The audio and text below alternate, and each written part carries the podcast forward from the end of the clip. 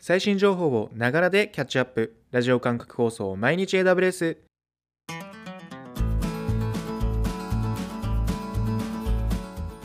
おはようございます。サーバーワークスの福島です。3月10日今日も最新のアップデートを皆様にお届けしていきます。電車に乗りながらご飯を食べながらちょっとしたながら時間で気軽にキャッチアップしていきましょう。放送のフィードバックは YouTube のコメント欄または Twitter のハッシュタグサババにて投稿お願いします。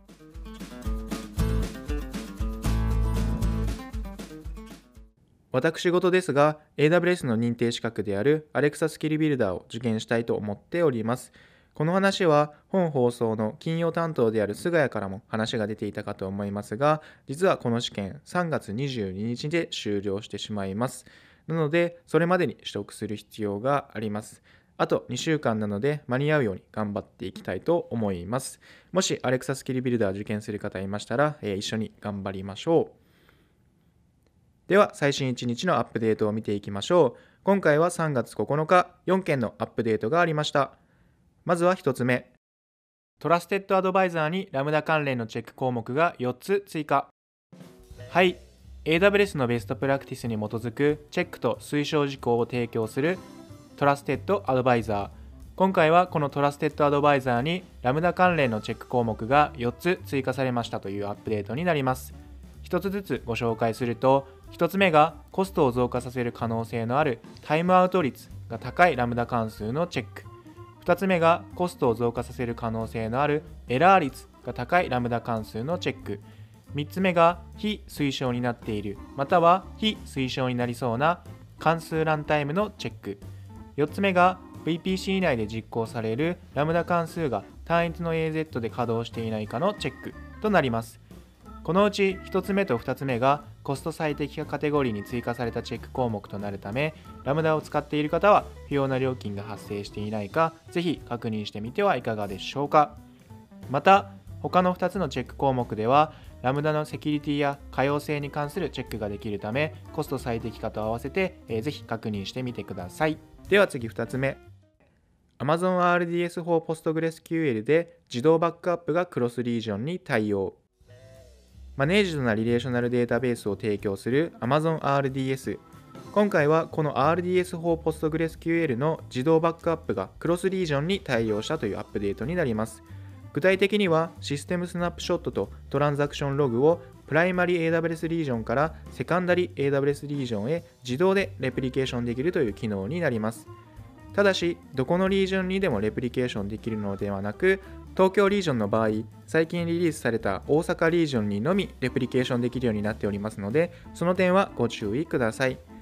また、PostgreSQL 9.6以降のバージョンでサポートされていて、暗号化された RDS はサポートされていないため、その点も注意が必要です。この機能の設定方法はバックアップレプリケーションという項目が新たに追加されておりますのでそこのチェックボックスにチェックをつけるだけで、えー、簡単に設定ができます。これにより DR 対策が容易にできるようになりましたので注意点考慮しつつぜひこの機能を使ってみてはいかがでしょうか。では次3つ目。AWS セキュリティハブのファンデーショナルセキュリティベストプラクティスに25個のチェック項目が追加。はい。まず、セキュリティハブとは、Amazon Guard Duty、Amazon Inspector、Amazon 名詞といった AWS サービスからセキュリティアラート、または結果を集約、整理できるサービスとなっております。セキュリティハブにはセキュリティ基準が3つ用意されており、今回はそのうちの1つであるファンデーショナルセキュリティベストプラクティスに25個のチェック項目が追加されたというアップデートになります。これで合計73個のチェック項目になりました。で追加されたチェック項目は11個の AWS サービスに関係するものでした。そのうち重要度が高いチェック項目が2つありましたので、その2つご紹介いたします。1つ目が KMS 関連のチェックでカスタマーマスターキーの削除がスケジュールされていないか確認するチェック項目が追加されておりました。カスタマーマスターキーを削除すると復旧できなくなるため、カスタマーマスターキーの削除はアンチパターンとなっております。今回のアップデートでカスタマーマスターキーを削除しようとしていないか、セキュリティハブで確認することができるようになりました。2つ目が EC2 関連のチェックで EC2 にパブリック IP がアタッチされていないか確認するチェック項目が追加されておりましたこの項目をクリアするためには大きな構成変更や運用フローを変えなければならない場合もあると思いますのですぐに対応することはできないことが多いかなと思いますただどの EC2 にパブリック IP がアタッチされているか把握することは EC2 を運用していく上でセキュリティの観点から大切かなと思っております。なのでぜひこのチェック内容の結果確認してみてはいかがでしょうか。また合わせてこれ以外にも23個のチェック項目が追加されているため Security Hub を有効化している方はぜひ追加されたチェック項目を確認してみてください。では最後4つ目。 Kotlin で Amplify Android を簡単に使えるように。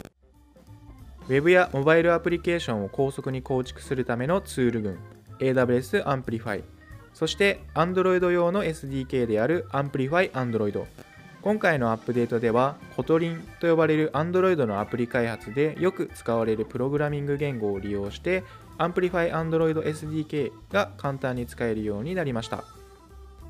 ァサードアーキテクチャ。と呼ばれる複雑な内部処理を隠蔽して利用者にシンプルなインターフェースを提供するアーキテクチャがあります。Amplify におけるファサードアーキテクチャとはファサード、コアライブラリロジック、デリゲートプラグインの3つのレイヤーで考えることができます。今回のアップデートでこの中のファサードレイヤーにコア Kotlin ライブラリが新しく増えました。これを使うことで Kotlin からより簡単に Amplify Android SDK が使えるようになりましたので Kotlin 利用している方はぜひ使ってみてはいかがでしょうか。以上4件3月9日のアップデートでした。